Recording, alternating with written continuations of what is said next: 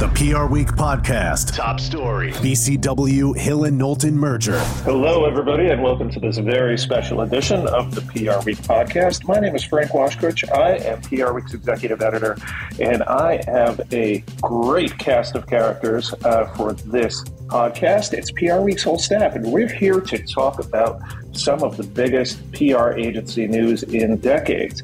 And that is WPP's merger of BCW and Hill and Knowlton to form a new combined agency called Burson. And of course, that's a tribute uh, to the late founder of Burson Marsteller, Harold Burson, who passed away about four years ago. It's a really interesting story on a lot of levels. It's going to create a mega agency with a footprint all over the world, perhaps the biggest in the world by revenue, even, and a major player across all sectors from healthcare to public affairs to consumer uh, and to corporate work. So we have the entire PR Week editorial team here to talk to you with their own insights from reporting on the story. So let's start with Diana Bradley, PR Week's associate news editor. Diana, what was the instant reaction to news of the merger on social media that you were covering on Thursday? First of all, what stood out was how many people have a real love of Harold Burson and so many, even just former Burson employees, still refer to themselves as Burson persons, I believe. Um, so, a lot of people, upon hearing the news, shared stories of working with Harold and pictures of themselves with him. A lot of PR pros reacted with optimism to the news. But others were sad for the Hill and Knowlton brand. As you said, while the combined firm will be named after the co-founder of Burson Marsteller. Um, the agency said H&K will continue as an agency sub-brand within Burson. For example, one reaction to the news was Finn Partners chair of Global Health and Purpose, um, Gil Bashe. He wrote on X that as Hill and Knowlton's first global practice leader, um, and a proud alum under Howard Paster's leadership. He said it's heartbreaking to see this incredible agency brand vanish. And then industry veteran Bob Pickard said um, naming the new entity after Harold seems eminently sensible. Although it's a rather mature market positioning, Hill and Knowlton was founded in 1927. Nobody alive remembers John Hill. And so this means the end of a nearly century old standalone brand name. Um, he added that, like all mergers, time will tell if this one is an ungainly mess or whether it smoothly clicks into synergy.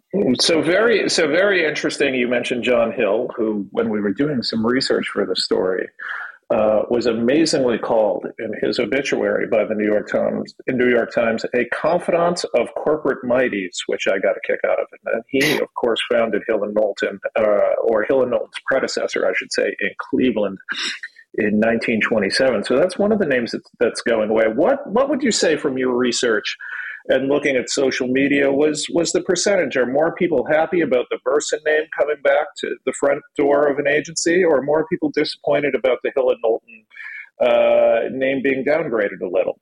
I feel like people were happy for the most part with the name. Um, but yeah, like I said, there was definitely a lot of you know former Hill and Knowlton employees that uh, were surprised to see the the brand fade away. But overall, it seemed like it was mainly you know optimistic commentary about the about the name and the move. And it's interesting too, and and one aspect that has really you know caused some chatter throughout the industry is that Hill and Knowlton just rebranded, and it's only been a few months since it returned to its original name of Hill and Knowlton from Hill and Knowlton Strategies, and that's uh, that's caused a lot of um, conversation about how quickly uh, this merger might might uh, have come together. So, along those lines, our editorial director and VP Steve Barrett talked with the CEO of WPP, which is of course the parent company of the. Uh, in the process of merging Burson Agency, let's call it.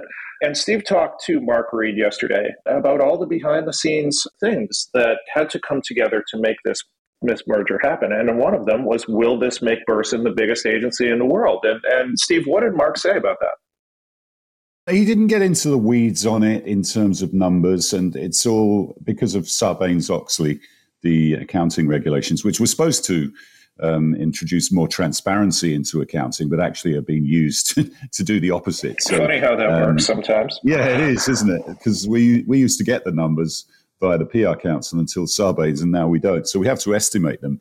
And on, on our estimates and other people in the industry who calculate them, if you put Hill and Knowlton and Burson together, then they easily are the biggest. I think it's a bit closer than that. I think the latest figures we have, and these were um, from, they're the 2022 financial year figures because uh, WPP hasn't released its 23 full year figures yet. They're, they're coming out soon. But if you look at that, they had about $1.4 billion in terms of PR revenue. Now, that's a segment that includes Burson and Hill and Knowlton, but it includes FGS Global as well, as well as a couple of smaller players. So if you take off what FGS would account for and the other little players, I think they're about neck and neck. If you see Edelman's at 1.08 billion in 2022, I'd say it's it's literally neck and neck, and they're about the same. So it's they're certainly even if they're not the biggest, they're certainly back up there and vying for that spot. And and as um, everyone's been saying, you know, Hill and Knowlton and Burson used to be the two biggest firms in the world, right? Right. Decades ago, before Edelman and Weber Shandwick came on the scene. So there's been a lot of chat about you know the Burson name returning, and Harold Burson will be smiling down because his beloved agency name is back and on top. And even speaking to Richard Edelman, he said that. He said uh, basically, I'm sure Harold Burson's very happy smiling down because his name's back on top. so everything old is new again, and, and so it seems, yeah. Merger, so it, it, seems, yeah. And and acronyms are out, Frank. There's no more BCW and H and K and all that stuff. To the relief of, of trade editors everywhere, yes, acronyms indeed. are out. So uh, no need to to argue with the PR people about that anymore. So. Um, one thing that, that has raised a lot of questions here: why unveil this merger now when it, it's not happening until the the second half of the year? Yeah, uh, Mark Read talked a bit about that. He's obviously W. He oversees WPP, which has agents, agencies across all the different marketing disciplines: creative, media, health, and PR. And they, have already done this with a lot of their uh, creative firms, and that's seen the elimination of really storied names like Grey, JWT, Y&R, and Wunderman.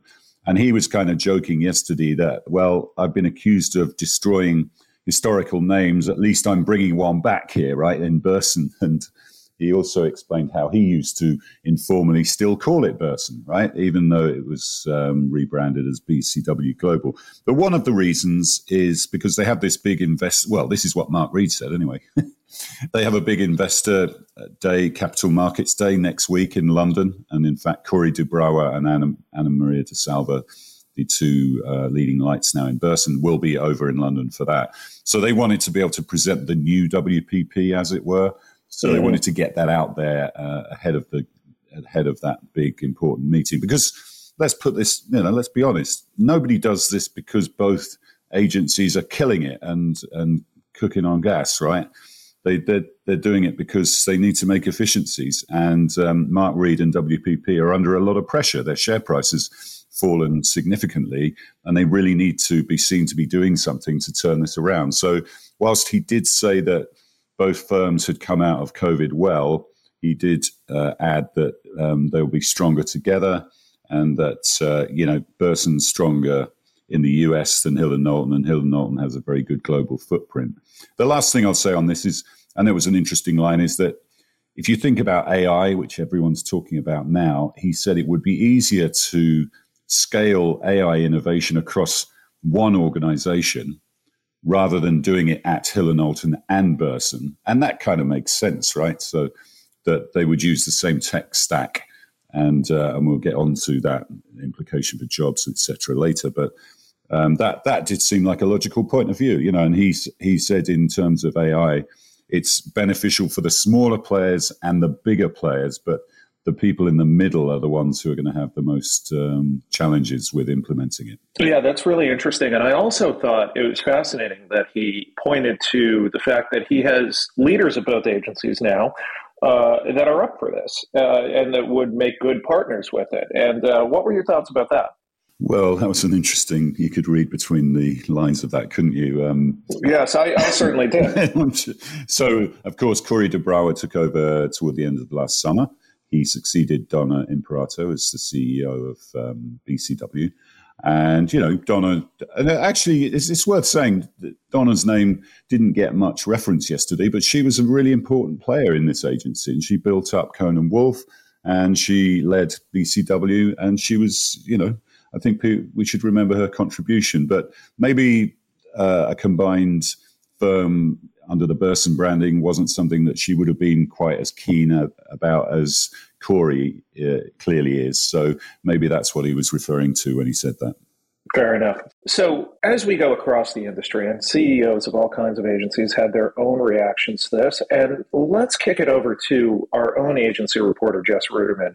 Jess, what would you say the reaction was from other heads of agencies? I mean, some responded with, uh, wow, this is going to be a behemoth of an agency, and some said, they're going to have a lot of challenges putting this together. So, Jess, bring us behind the scenes on that. Sure, yeah. So Steve spoke to a couple CEOs. I spoke to some people as well. It was a mixed bunch. Um, I think there was a little bit of, I don't want to call it sarcasm and, you know, good luck with that kind of thing. Um, but that kind of seemed to be the gist of what people were saying, as well as just, you know, some people noting that I like the way that we do things better. I know John Saunders um, from Fleishman Hillard acknowledged that you know clients aren't necessarily looking for bigger right now; they're looking for more specialized um, senior leadership. Brian Elner from One Strategy Group, he's the president over there, but he also held roles at WPP and BCW until late last year. Um, and he said something similar that you know the way that we're doing things here is more niche work and it's specialized senior led strategy. So I think it's a mixed batch of what people think you know a big agency of this size is going to have the effect it'll have on the industry going forward. I also spoke to Chris um, who worked with both John Hill and Harold Burson, the founders of Hill and Knowlton and um, uh, Burson Marsteller, excuse me. And he said that, you know, it's about time something like this has happened. He feels like it's always been leading up to this. Um, I have a Q&A that's coming out with him today about it that goes into a little more depth about the history as well as just his own experience and why he thinks this makes a lot of sense for WPP to bring these together. He said when he was there back in the day that everything was about competition between these agencies and that it makes a lot more sense for you to bring these teams together that have a lot of crossover to make a larger agency that'll be a bigger competitor in the industry and can work with bigger clients. So that's something that's really interesting. I also spoke with Kim Sample, the president of PR Council, um, and like Diana said, a lot of people were expressing on LinkedIn. She expressed um, mourning for the loss of the H and K brand and how you know a PR Council turned 25 last year, and just kind of looking back in the way that we've looked at our agency family tree over the years and seeing a lot of brands that we've lost either through acquisitions or just you know no longer existing, and how that's something that we're seeing here. But you know, the hope is that because they're bringing two firms together under a legacy name, that it is still kind of making something better and bringing that together going forward. One of the major challenges of, of any agency merger uh, is is dealing with the potential client conflicts. And um, Steve, when you talked to Mark Read, I thought he had a, an interesting answer uh, when he was asked about client conflicts. Well, it was a very short answer. Um, it was basically that's not a problem. We have arrangements in place to deal with that, and we will uh, we will address it. And it's and he he's not going to see that as a as a barrier. But you can certainly uh, say that all the other competitors are, are, looking at it very closely, and they will be targeting those potential conflicts. And I know they are, and sitting down and seeing is there a chance for us to get in here and take advantage of this uh, what might be perceived as a con as a conflict. So yeah, it'll be interesting to see what Corey and Anna Maria have to say about that. They're on the podcast in uh, the week after next, and looking forward to chatting to them, especially about that issue. Let me bring into the discussion uh, our corporate reporter, Ewan Larkin, who did the original story on the merger uh, early Thursday morning uh, and put a lot of work into it. And it turned out really well, Ewan. But let me get your perspective because I know you've been taking a look at the client bases of both agencies.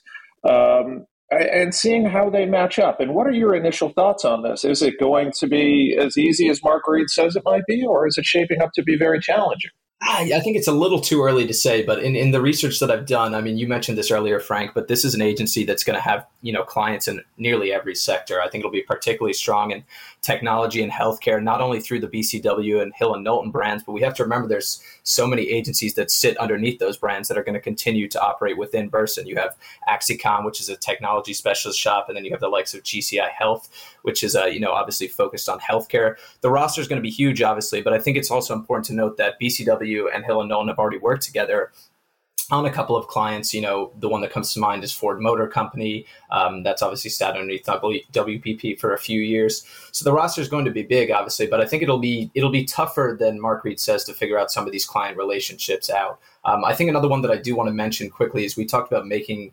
efficiencies earlier. I think that we all know in the statement that I got on the story, um, BCW and Hill and Knowlton spokespeople told me that bringing this or bringing this merger together is helping minimize the impact on jobs to the greatest extent possible. I think reading through the lines, we know that there probably will be some job cuts. Um, they also mentioned that there'll be more appointments coming in the in the following months. Um, the big executive leadership team will be built out there. Um, that's a story we'll be watching particularly closely. I mean, you know, top of mind. Here's a big example. In the last year, Hill and Knowlton brought on Craig Buchholz as their U.S. CEO, and then a couple of uh, couple of months ago, BCW brought on Christine Boyden as their Americas CEO. So, you know, how's that going to shake down? That's one perfect example right there. And it's one of one of the tricky things that you have to navigate when you're doing these mergers, especially ones ones of this size. Absolutely. And and like you mentioned, unfortunately there there will be job reductions as a part of any merger uh, it's something that we will be watching closely as it goes on. So here's a question for the whole group. Um, I'll start with Steve on this,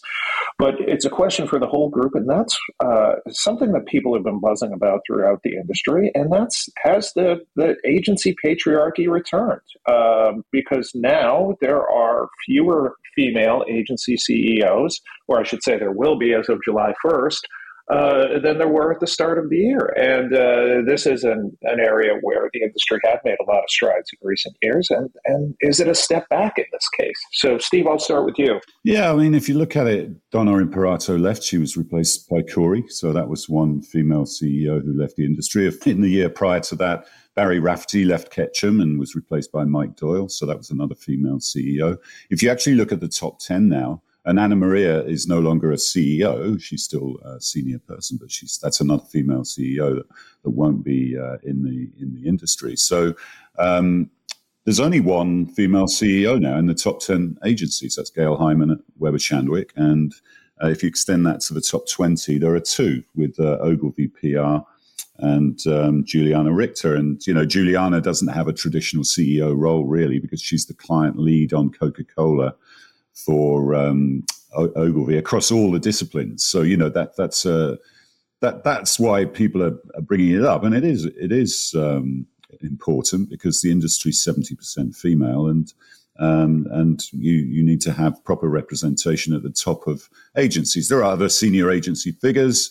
Um, you know, Edelman's just appointed Kirsty Graham as the US CEO, replacing Lisa Ross. But um, but yeah, I do think it's something to look at, and even all this sort of references back to Harold Burson. You know, it's very much the old school of old white men uh, sort of syndrome, isn't it? So it's, it's certainly someone something that people are having combos about. And and if just going back to the job loss thing, I mean, look, however much they say they're not going to have losses that you you've got to. I mean, you have one tech stack, you have one HR function, you'll have uh, you don't need a different country manager for each agency when you've when it's only one agency, and and various other areas like that HR. So you know we'll we'll, we'll look at that, and if you take the example of when BCW was formed and Cohn and Wolfe merged merged with Burson Marsteller it tended to be because Donna Imperato was the the leader, and she came from the Cohn and Wolfe side, it tends to be more of the Burson people that left after that. And you know, the sense is that it will probably be the H and K people that that leave if that if the same thing were to happen um, in in the fallout from this merger. Now, I, I have to say that the you know Burson folks and WPP Mark Read push back aggressively on that, and they say that's not going to happen. That uh, Hill and Knowlton is still going to be a strong brand it's still going to be, uh, you know, there within the structure and that there won't be mass job uh, losses. But, you know, let's see how it plays out. But uh, it's certainly interesting and will be a lot of things for us to monitor moving forwards. There absolutely will be. And I think in some, a lot of people see this as an agency mega merger, but not without a lot of challenges. So it's something we'll be watching closely.